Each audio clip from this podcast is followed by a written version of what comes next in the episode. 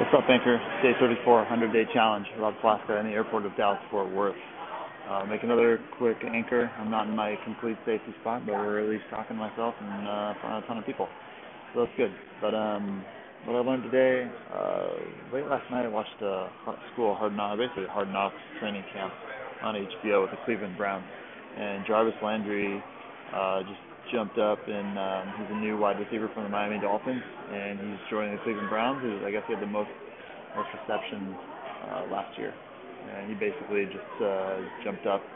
Very highly motivating person, and uh, I recorded the whole thing on my phone to watch daily. But basically, he just says if your hamstring's not falling off your uh, your leg, you're not injured in football, you should be working. Uh, if you're not working, you're hurting the people around you. So um, also, if the people are not around you or are not working just as hard as you, then you risk the the chance that you may injure somebody because you're not working hard enough. You miss that block, you may injure somebody, injure your quarterback if you miss that block.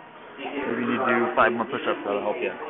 Anyway, that kind of resonated me with um, basically doing work. Uh, that actually combined with what I listened to on Gary Vee talking about very fortunate people. I'm a white man in America. I'm extremely fortunate.